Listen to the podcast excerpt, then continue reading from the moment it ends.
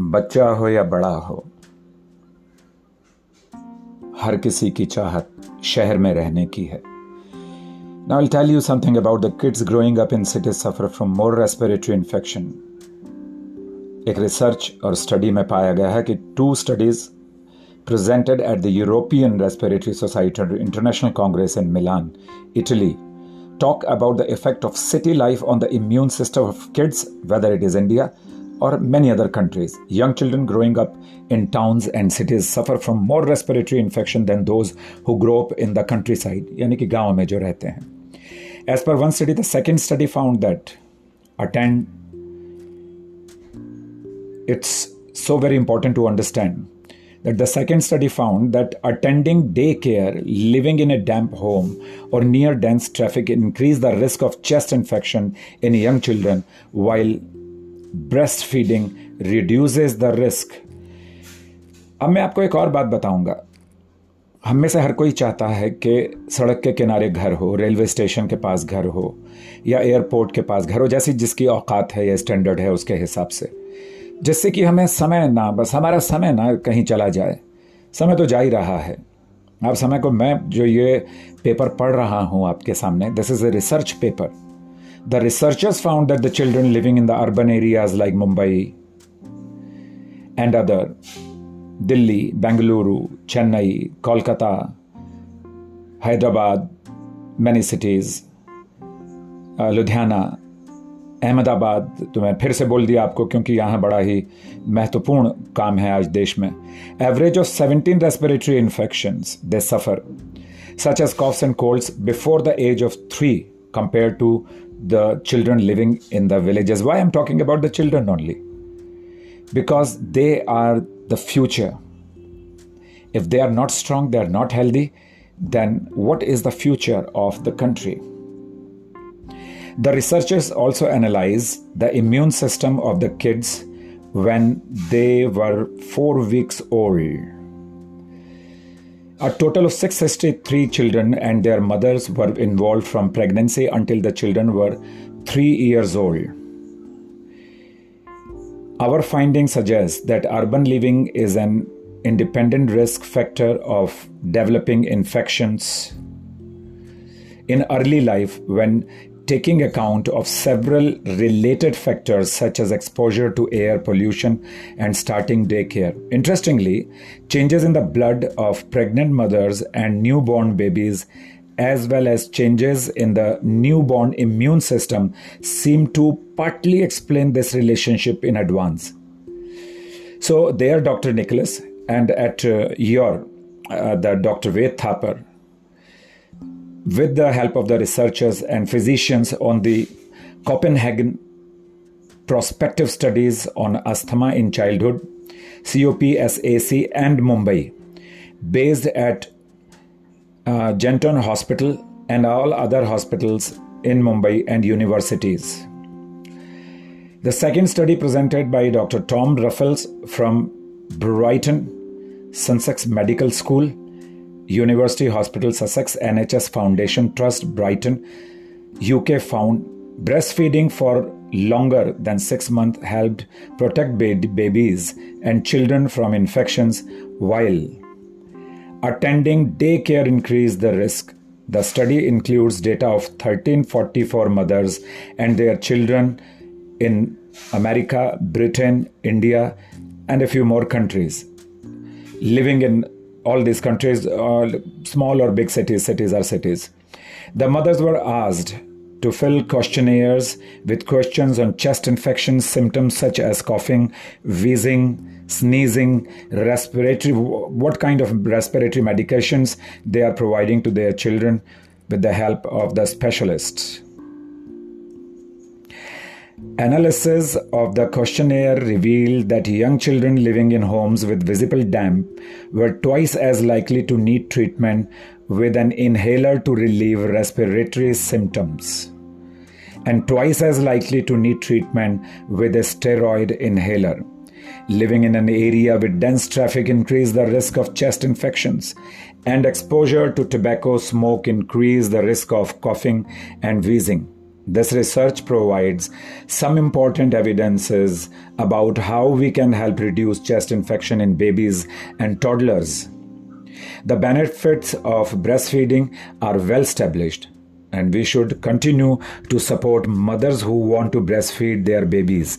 We should also be making every effort to reduce exposure to infections in daycare, keep homes free of damp and mold reduce tobacco smoking and cut air pollution, said the group of doctors all over the world. अब मैं अपने भारतीयों से एक बात करना चाहूँगा कि किस तरह की ज़िंदगी हम जी रहे हैं। क्यों हमारे गाँव या छोटे शहर, छोटे कस्बे, में तो शहर नहीं कहूँगा, छोटे शहर भी उतने ही बुरे हो गए हैं अभी जितने की बड़े शहर हैं। हमारे सामने दुविधा ये है कि हम चाहते हैं हमारा बच्चे या हमारे बच्चे बढ़िया से बढ़िया स्कूल में पढ़ें। और हम देखता हूँ क्योंकि मेरे पास उन्नीस हज़ार छः सौ अंडर प्रिवलेज चिल्ड्रन इस समय हैं, जो अलग अलग सरकारी स्कूलों से आते हैं या जो रोड साइड लोग कुछ स्कूल चला रहे हैं, सड़कों के किनारे, जिनकी कोई बिल्डिंग नहीं है, वहाँ से आते हैं, या जो बच्चे पढ़ते ही नहीं हैं, वो आते हैं। उनमें से कोई ऐसा बच्चा नहीं है जिसे महीने में कम से कम दो बार बुखार और खांसी ना होती हो। इम्यूनिटी वीक है, जो बिल्डिंग्स में रह रहे हैं, उनके पास फिर भी थोड़ी सुविधा तो है, लेकिन जो झोपड़ियों में रह रहे हैं झुग्गियों में रह रहे हैं। उनकी तो सड़कें छोटी छोटी जो गलियाँ हैं अंदर, उनमें पानी भरा रहता है।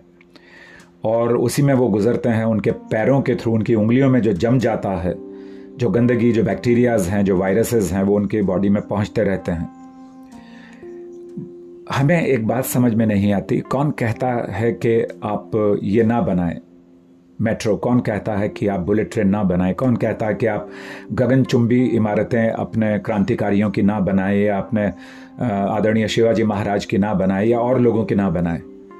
लेकिन जो सबसे बड़ी ज़रूरत है वो तो ठीक करें। अगर हम स्वच्छता का ध्यान रखेंगे, गांधी जी को हम इतना चिल्लाते हैं, पूरी दुनिया में फ़ोटो छाप देते हैं, उनके स्वच्छता में ही ईश्वर है जो अभी वर्तमान प्रधानमंत्री हैं, वो भी बहुत कुछ कह रहे हैं, खुद झाड़ू लेकर निकल रहे हैं। एक साल में एक दो मिनट के लिए एक बार, और हमारे आमिर खान को भी निकाल दिया, शाहरुख खान को भी ले आए, सलमान खान को भी ले आए। क्या कर पाए? आप समझते हैं कि इनके चेहरों से कुछ प्रभुत्व तो जमेगा? लोग समझेंगे?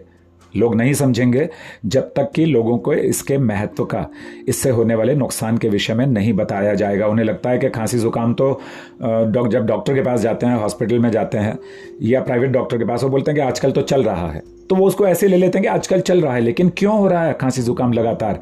क्यों रेस्पिरेटरी प्रॉब्लम्स हो रही हैं? क्यों साइनस इतना बढ़ रहा है? क्यों अस्थमा इतना बढ़ रहा है? क्या कारण है इन सब चीज़ों के पीछे?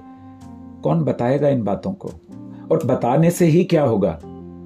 What is the solution my dear citizens क्या उपाय है? क्या सुझाव है आपके पास? मेरे पास सुझाव हैं, उन पर काम करेंगे, तभी समस्या का समाधान होगा।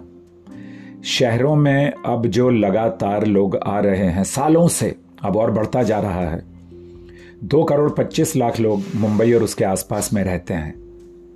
औकात क्या है इस जगह की? इसका एरिया अगर आप देखें, उस एरिया के हिसाब से यहाँ पर 60 लाख से ज़्यादा लोग नहीं होने चाहिए। इसी तरह से दिल्ली का भी हाल है, कोलकाता का भी हाल है। लखनऊ का भी हाल है, अहमदाबाद का भी हाल है, चेन्नई का भी हाल है, बेंगलुरु का भी हाल है, दिल्ली का भी हाल है। सभी ऐसे ही हाल हैं। छोटे छोटे शहर भी अब तबाह और बर्बाद होते चले जा रहे हैं, क्योंकि हर किसी को नौकरी कहाँ मिलती है, गाँव में नहीं, शहर में। तो शहर में भागेगा ही वो। शहरों के किनारे जो छोटे छोटे गाँव थे, उनको हमने बेच दिया बहुत ज़्यादा पैसे में। और दिल्ली के आसपास जो हरियाणा लग रहा है, वहाँ पर जितने भी गाँव थे, उन्होंने बहुत पैसा लिया, अपनी ज़मीनें बेच दी और एड्स कमा लिया। हार्ट प्रॉब्लम्स हो गई। बड़ी गाड़ियाँ शॉफर ड्रिवन गाड़ियाँ, शान व शौकत और शराब के साथ में शबाब। मैं बहुत स्पष्ट कहता हूँ, बुरा लगे तो लगने दें, भला लगे तो बहुत बहुत धन्यवाद और भला लगकर रह जाए बस तो धन्यवाद नहीं। मैं हर जगह गली गली में अपने मुंबई में जहाँ भी रह रहा हूँ और पूरी मुंबई में घूमता हूँ, कचरा कम हो नहीं पा रहा है। क्योंकि जो झोपड़पट्टी वालों को बोलता हूँ कि आप कचरा खुले में फेंक रहे हैं तो बोले, हमें थैले दे दो आप। हम तो गरीब हैं, हम कहाँ से लाएँ? और उन्हीं की गलियों में सबसे ज़्यादा बियर और शराब की बोतलें सुबह में दिखाई देती हैं। कैसी गरीबी है ये? ये तो ये दिखावे की गरीबी है सिर्फ़। हाँ ये अलग बात है कि औरतें पिट ज़्यादा रही हैं अभी, जो झोपड़पट्टियों की औरतें हैं, खासकर। बिकॉज़ आदमी सारे दिन मेहनत करता है औरत भी घर में मेहनत करती है बच्चों को पालती है घर संभालती है और अगर दो बच्चे हैं तो तीसरा उसका आदमी जो है वो भी किसी बच्चे से कम नहीं है। और वो जॉब भी करती है वो औरत और फिर रात में पिटा भी करती है। ये भी सबसे बड़ा मानसिक और सामाजिक प्रदूषण है। सो so, इससे बचने का एक ही उपाय है कि शहरीकरण की रफ्तार को कम से कम से कम निन्यानवे प्रतिशत कम कर दिया जाए। जिस शहर में जितने लोग हैं, उसके आसपास के क्षेत्रों में उनको भेजा जाए। कैसे भेजा जाएगा? जब उनके वो ऑफ़िस उन क्षेत्रों में खुलवाए जाएँ। इसमें सरकार को 50 प्रतिशत, समाज को 50 प्रतिशत और दोनों को मिलकर 200 प्रतिशत काम करना होगा। वरना हॉस्पिटल बनाने पड़ेंगे। नई नई प्राइवेट नर्सिंग होम्स बनाने पड़ेंगे। और खेल के मैदानों में बिल्डिंगें उगानी होंगी, खेतों में भी बिल्डिंगें उगानी होंगी, क्योंकि अंत में तो हम वही खाने वाले हैं। बिल्डिंगों के पत्थर पानी सुखा दे रहे हैं हम। पानी कम होता जा रहा है कई स्टेट्स में, कई शहरों में, कई गाँवों में। महाराष्ट्र जैसी कई ऐसी जगह हैं जहाँ के कुछ क्षेत्रों में बरसों से बारिश ही नहीं हो रही है। आमिर खान और नाना पाटेकर साहब जैसे लोग पूरे देश में जहाँ जहाँ पानी की कमी है, वहाँ अपनी संस्थाओं के द्वारा काम कर रहे हैं। पर ये जो काम कर रहे हैं, बहुत अच्छा कर रहे हैं। पर और बहुत सारे महानुभाव हैं हमारे यहाँ, हमारे इस इंडस्ट्री में, जिन्हें आना होगा, निकल कर बाहर, सहायता करनी होगी उन अच्छे कार्यकर्ताओं की, जो अपना जीवन इसी काम के लिए दे चुके हैं। उनके नाम से ही बहुत सारे काम बन सकते हैं। वंदे स्वास्थ्यम, वंदे साहस, वंदे भाईचारा, वंदे देश भारत संस्कारम, जो लुप्त प्राय हो रहे हैं, और वंदे मातृभूमि। मैं आपके रक्त के अंदर कर्मठता का जोश जगाता रहूँगा। आपके दिल और दिमाग में पहुंचकर आपका वेद कबीरा।